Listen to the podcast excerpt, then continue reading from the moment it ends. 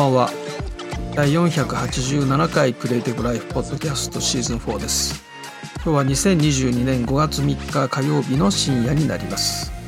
日付では4日水曜日の早朝ということでえー、フォトショップサミット昨日から始まりまして今日2日目デイ2まさに今やってるんですけれどもね、えー、見ながら、えー、作業をしたりということで、まあ、新たな発見が多いですねやっぱり。さすがにフォトショップだけのイベントですからで40もあるわけですかねセッションが。非常にあの何でしょうね今までこれどうやってやるのかなってずっと保留にしてたものがねやっと分かったっていうのがいくつかありました。でこれねやっぱり無料ですよね今無料で見てますけれどもで48時間制限もちろん1日昨日の分はあと残り1日なんですね。48時間の制限あるけど全部無料で見れるっていうのは本当ありがたくてですねでですねその例えば AdobeMax は今でもアーカイブ見れるんですよね。でねいつでも見れるということになるとこれどっかのねその調査を見たことがあるんですけれども結局ねほとんどの人見ないんですよね。あのいつでもアーカイブが見れる例えば、まあ、Adobe Max は400ぐらいのセッションがあってで300ぐらいは見れるんですかね。もうちょっと少ないのかな。で去年の分は見れると思うんですけどもいつでも見れるっていうふうになると見ないというね。でそういう調査があるぐらいで時間制限があればいついつまでですよと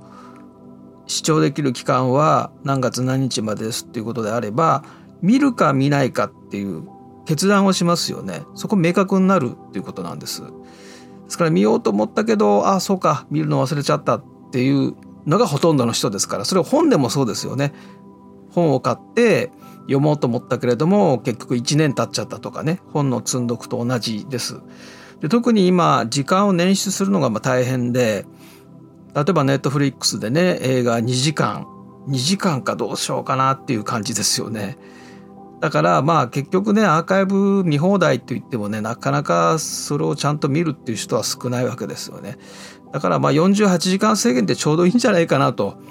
いうまあ今ねまさに昨日から見てますけれどもね。で自分の興味のあるところしか見てませんのでね全部見てるわけではないので。しかもオンデマンドなんで飛ばし飛ばし見てますからそういうことで考えるとねそんなに負担もないしまあこれ無料で見せてくれるの本当ありがたいなということでまああと3日ありますけれどもね、えー、ちょっと見ていこうかと思います。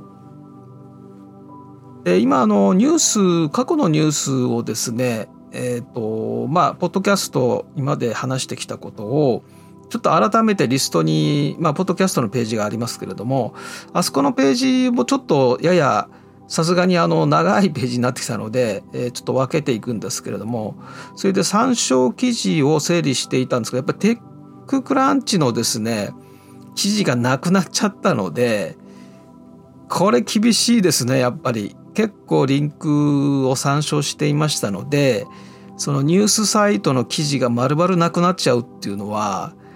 結構厳しいなと。今ですからテッククランチの記事の URL クリックするとあの US のサイトに飛ばされるんですね。でまあ記事はもちろんないのでだからまあエヴァノートにアーカイブしているものはエヴァノートの検索でエヴァノートから、えー、見れるんですけれどもそれやってない場合はインターネットアーカイブっていうことですかね。だからニュース記事っていうのは、まあ、URL 変わったりとか記事が削除されるっていうのは、まあ、あるので、まあ、エヴァノートに入れるわけですね。まあ、研究目的としてはエヴァノートに入れとくっていうのはよくやるんですけれども、まあ、それ忘れてるものがね結構あったりしてでそうなるともう困っちゃうということでね、まあ、なかなかねデジタルっていうのはもうそういうところ怖いですからねそのあたり、まあ、ちょっといろいろ対策を練っていかないといけないなと。えーとですね、オンラインスクールがなんか新しいオンラインスクールの情報が入ってきたんですが、えっ、ー、と、アニトゥーンアカデミアカデミアっていうオンラインスクールで、えー、ディズニー発祥のアニメーションを学べるアニトゥーンアカデミアオンラインスクールということで、えー、今月の下旬から生徒募集みたいな感じですね。まあ、オンラインなんでね、あのあ、でも定員がありますね。で講師はですね、現役のアニメーター。結構ね、すごい方々が講師になっていましてディズニーのですねディズニーアニメーションスタジオの、えー、小池洋平さん 3D アニメーターの方ですね。それからピクサーのアニメーションスタジオの 3D アニメーターである原島智之さん。それからソニーピクチャーズイメージワークスの 3D アニメーターの楊翔安さん。マーズアニメーションプラネットの 3D アニメーターの大枝誠也さんなどのですね現役のアニメーターの方が講師になっていてでねこれただねマヤなんですね。使うツールはですねオートディスクのマヤ2020以降ということなので、まあ、マヤ以外の 3D ソフトでは学べないということだと、まあ、カリキュラムがねマヤになってると思うので。で授業料はですね、えー、オンデマンドの学習プラス講師による添削、まあ、いろんな指導を受けられるというものですね。で授業数が8週で7万9800円ですからまあ普通のスクールと同じぐらいですね。そしてライブの Zoom を使ったライブの授業ですね。これが授業数が10週間で10万9800円ですね。まあ普通のあのスクールと同じぐらいだと思います。で定員が9人なので、まあ、確かにね20人とか30人じゃもう授業にならないと思うので、まあ、定員9人っていうのはね、まあ、ちょうどいいのかなと思います。それでまあ回していくと思うんですよね。でオンバオンデマンド学習のみ。あのそのビデオだけ見て学習するっていう場合は1万4980円ということで。ただどうですかね。やっぱりこのアニトゥーンアカデミアの場合は講師の方々がもうディズニーとかピクサーとかの方ですからね。ライブ授業じゃないですかやっぱり。メリット大きいといえばですねライブズームを使ったライブ授業のこの10万円の方で受けるのが一番いいんじゃないですかねオンデマンドのみだったらねユーデミーと同じなのでそう考えたら、まあ、このスクールで得られるものとしてはやっぱりこの現役のね最前線でやってる方々から直接授業授業を受けられるということが大きいかと思うんですよね。まあ、私ももうそろそろ学生になるのでねちょっと気になってはいるんですけどもでやっぱり映像クリエイターの可能性非常に期待していて、まあ、前にもお話しした通りなんですけどもストリーテリングと音楽と 3DCG アニメーションで、まあ、3分ぐらいの作品を毎週1本ですね YouTube でどんどん出していく。でそれは無国籍でどの国の人が見ても共感できるようなものでっていうねそういうやり方でまあ実はそうやってる人いるんですけどもねなかなかあの続かないつまり対策まあ対策ってことじゃないんですけどもすごい力を入れて作るので1本作ったらすごい休んじゃって2本目出ていいまあそれ2本目が出たらすごいぐらいの感じですね。3本4本って続かないんですよね。息切れしていくということで。だからあのチームでねやっぱりやるといいと思うんですね。音楽の人とそれからまあ自分はストリーテリングそしてアニメーションと。で動画編集っていうのはね。そういうことであのチームでやっていけばやってあのその続けていけられると思うので、まあ、こういったアニメーションをね学べる場がたくさんありますのでね。そういった意味でも可能性がある。そんなに高くないお金で学べる。でユーデミーなんかはねもう頻繁にセールやっておりますからセールを使えばね2万円とか3万円のコースでもで1,400円とか高くても2,500円とかねそのぐらいで受けられるわけですから、まあ、どんどん活用してチャンスだと思うんですよね。映像クリエイターこそチャンスかなと思っておりましてですね。えー、まあこういったあのスクールが出てくるのはいいことだなと選択肢が増えますのでね。はい、えー、朝日新聞のグローブプラスというメディアですね、えー、3日の記事で期待先行メタバースリスクは滞在に滞在20分収集できる行動データは200万っていう記事ですね。でこれはメタバースをビジネスとして見ている方が、まあ、主に企業ですね企業の方々の、まあ、どこに目をつけてるかというところにそのデータですね個人のデータの収集というところがあると。でこのスタンフォード大学の2018年の調査ということでこの VR の空間で20分ほど過ごす過ごしてもらってでその目の動きとか手の位置とか歩き方、まあ、体の動きっていうところから、まあ、センシングで情報収集してでそうすると200万以上のデータが集まっていうようなそういうまあ調査が紹介されてるんですけども、まあ、例えばその目だけ見てもですねその目線の位置であるとか交際の色であるとかまばたきの回数とかね瞳孔の開き具合でそういうのを全部情報を取っていくんですね。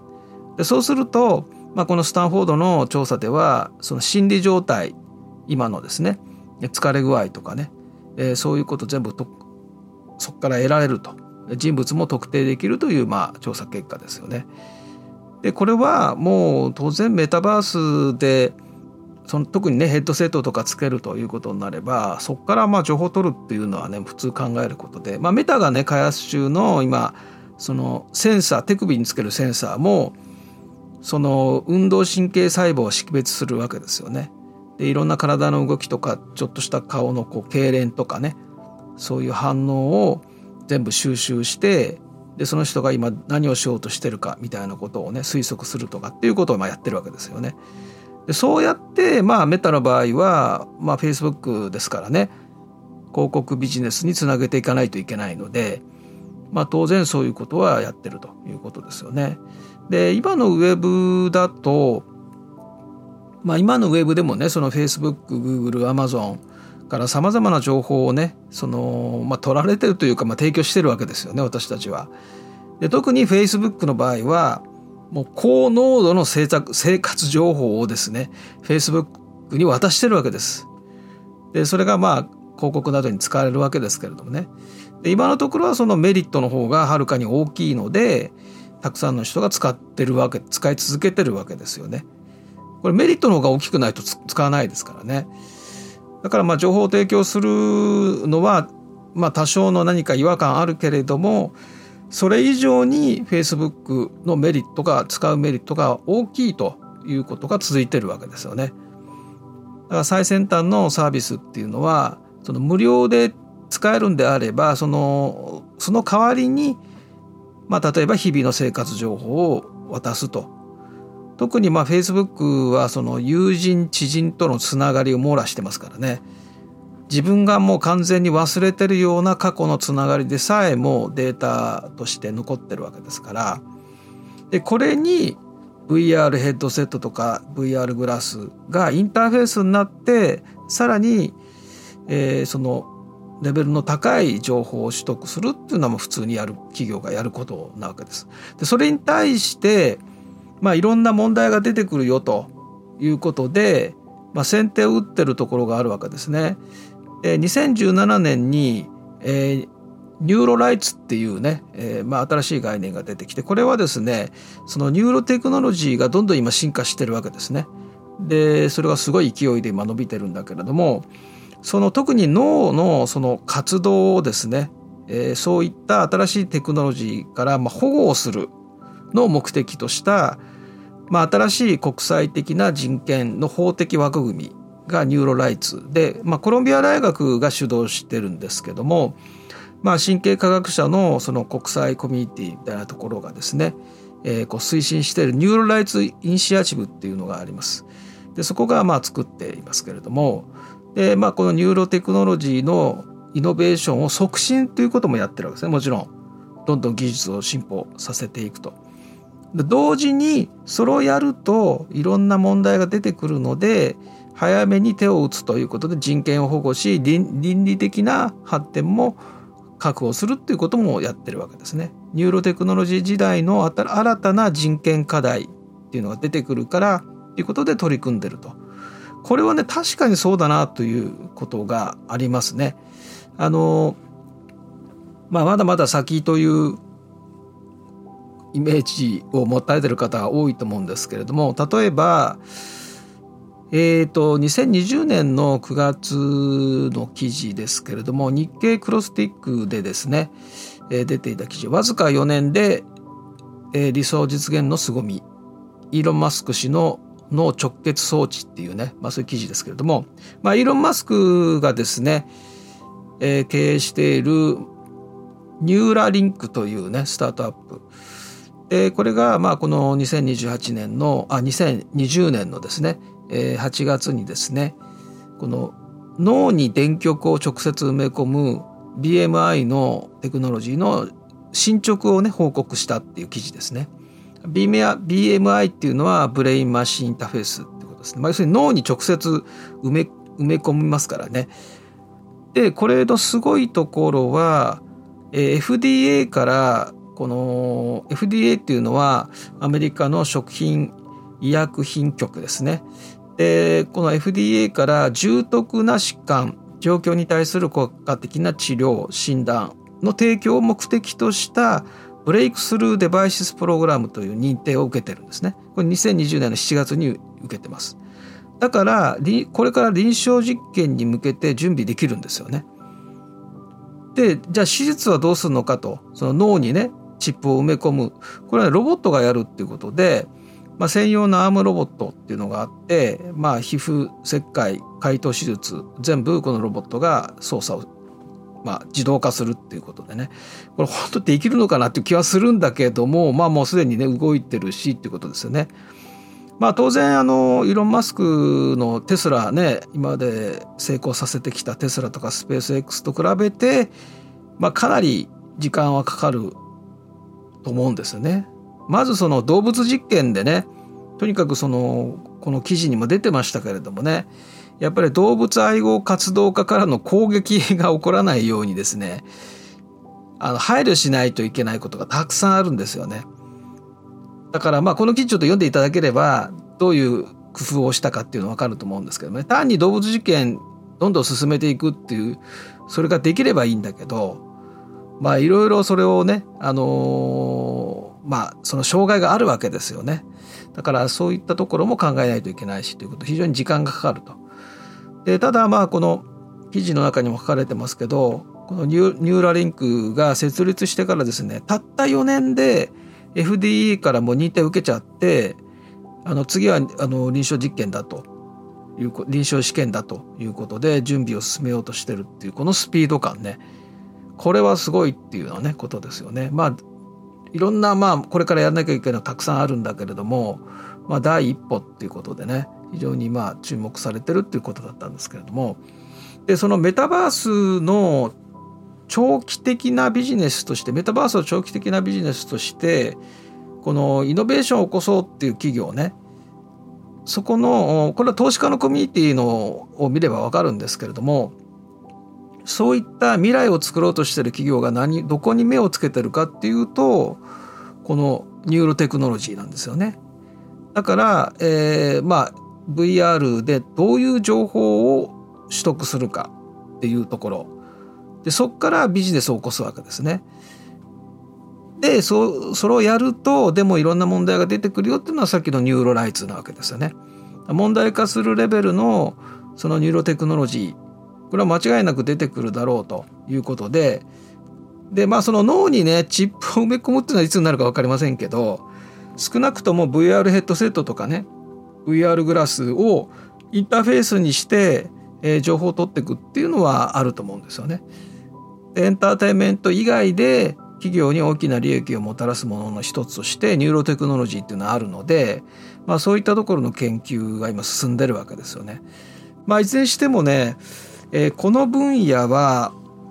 ちょっとね目が離せないというかというのはその技術的にまだ先のね時間がかかることなんだけれどもその過程にいろんなヒントがあるんですよね。まあこの領域はその投資家のコミュニティの、まあ、いろんなそのちょっと派手めの情報を含めてですね、えー、収集していく必要があるかなというふうに思ってます。はい、えー、経済産業省がですね2日今月2日にですね、えー、ファッションの未来に関する報告書というのを、えー、公開しました。えー、これはファッションの未来に関する報告書についてというページが、えー、公開されています。えー、経済産業省あこれちょっと読んでみますと、えー、経済産業省はファッションの領域において国内外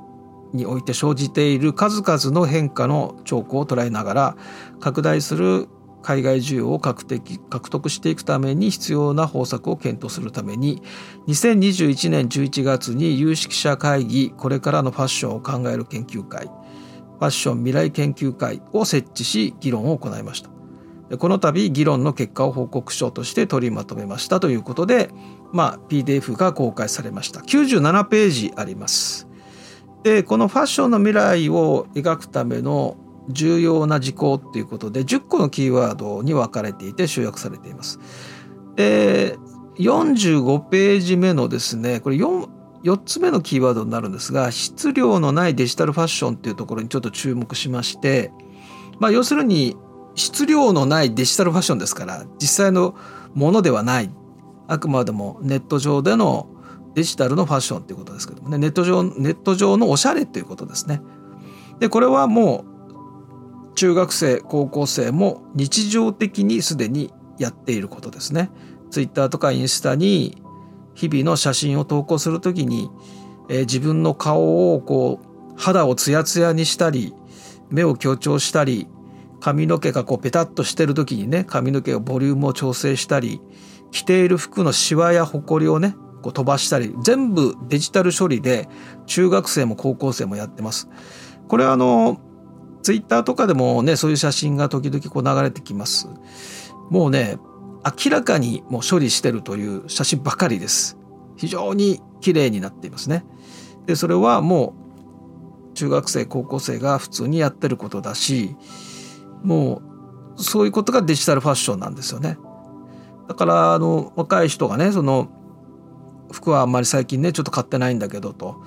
でも今ある服でそのフィルターで白く飛ばしたり、ね、フォギー効果使ったりこのちょっと雰囲気出したりしてねあの今ある服をいろいろ変化させることであのっていうようなことを話してるわけですよね。だからこれが要するにそのここで言っているね、まあ、質量のないデジタルファッションというふうにこの報告書では表現していますけれどもでこの背景にはこれも何度もねこのここでお話ししてきたことにつながるんですけどもこの現在物理的に流通している衣服の1%をこのデジタルファッションに置き換えた場合っていう調査があってでそうすると年間で5兆リットルの程度の水と3500万トン程度の CO2 排出量の削減が可能になるよっていうねまあ要するに服を着るなみたいな方に言うとね、まあデジタルでやってるね、そのいろんな服を、というのは今ほら服を買ってもすぐ売っちゃうわけですよね。服買って写真撮ってインスタに上げてその服はもう売っちゃうみたいなね。でそういうことをやるぐらいなんだけれどもこのデジタルファッションになるとねその服を買うことが必要なくなるのでですでにね服をね買えるっていうのは今今の技術ではできないんだけれどもその今のアプリ中学生高校生が使ってるアプリでは服を取り替えるっていうところはまああるんだけどちょっとすごいあのダサくなっちゃうのであんまりちゃんとしたものがないんですね。だけど今着ている服をきれいに見せるっていうのはあるんですよね。それもデジタルファッションですよね。でこの、まあ、報告書にも書かれてますけど、えー、世界の CO2 排出の約6%はファッション産業が起因していると。まあ、アパレルビジネスから排出される CO2 の9割以上はそのものづくりの工程で排出されるとまあそれは当然だと思うんですけれどもだから前にあの ZOZO のねあの取り組みもあのバーチャルヒューマンのを使ったあの取り組みですね。KDDI もそうですけれども、まあ、そういうことにつながるわけですけども。ですからまあこのデジタルファッションもううまくねその若若い人たちがのめり込むようなトレンドでありかつこういったその、まあ、環境問題に多少なりともねあのいい結果を出せるようなそういう、まあ、社会貢献的な、ね、部分も含みつつなんかそういうことができればねいいかなというふうに思います。まあ、そういう意味でねこの報告書の部分部分でちょっとヒントを得られたかなって気がしますね。まあ、96ページありますけども参考になるデータがね結構たくさん入っているので、えー、ぜひこの PDF をねダウンロードしてみてください。あのポッドキャストのページにリンクを貼っておきます。はい、えーとですね今月はもう超過密と言いますかえー、ちょっとね私の仕事が結構変わってしまったことまあ表向きには全然変わってないように見せているわけですが非常に変わっておりましてしかも学生にもなるみたいなちょっと臨時のいろんな出来事が重なり重なってですね、えー、先行トライアルがちょっと遅れに遅れておりましてただねこれ講座を開始する前にはやらないといけないので、えー、一応ですね5月の今月の9日高校生のためのグラフィックデザインの先行トライアル。そして、えー、ちょっと後になりますが今月の31日、え、高校生のための動画制作の先行トライアル。そして6月の6日、高校生のためのウェブデザイン先行トライアルと、講座が開始する数日前ぐらいにそれぞれ先行トライアルをやる予定になっています。多分これ以降もずれないと思います。これ以降ずれたらもう講座始まってしまいますので。ということであのすでにねあの視聴できるあのパスワードなどをお持ちの方はですねあのこの日またお知らせしますけれどもあの視聴できると思いますのでぜひ活用していただければと思います。はい、えーと、今週の土曜日、えー、5月7日、えー、午前10時からですね、えー、Adobe イラストレーターのライブいられで自由曲線3次ベジェと軽曲線を完全習得しようという初心者向けのイラストレーターのライブです。でこれはあの高校講座の中に Adobe イラストレーターの学習を学習するですね講座がないので全くないので、えー、ないんだけど今回そのグラフィックデザインという枠組みの中に Photoshop が入る形になったのでイラストレーターグラフィックデザインだからイラストレーターもちょっと使うんですよね。でそういうことでイラストレーター講座がないのにイラストレーターを使わないといけないということでじゃあこの連休中にやりましょうということになったわけです。でそれのまあ一番難しい部分は自由曲線なのでそれをライブでやりますという内容になっています。まあ、ぜひあの参加者募集しておりますのでお知らせください。そして、えー、今月の28日、えー、午前9時からですね第5回 3DCG フォトショップ AI 勉強会シネマティックグラフィックノベルを作っていく第1回目になります。そして、その同じ日の、この 3DCG 勉強会が10時までですね今度10時から第25回フォトショップライブがありますということでこちらは告知を出しますので、えー、参加できる方はぜひご連絡ください。それではまた明日。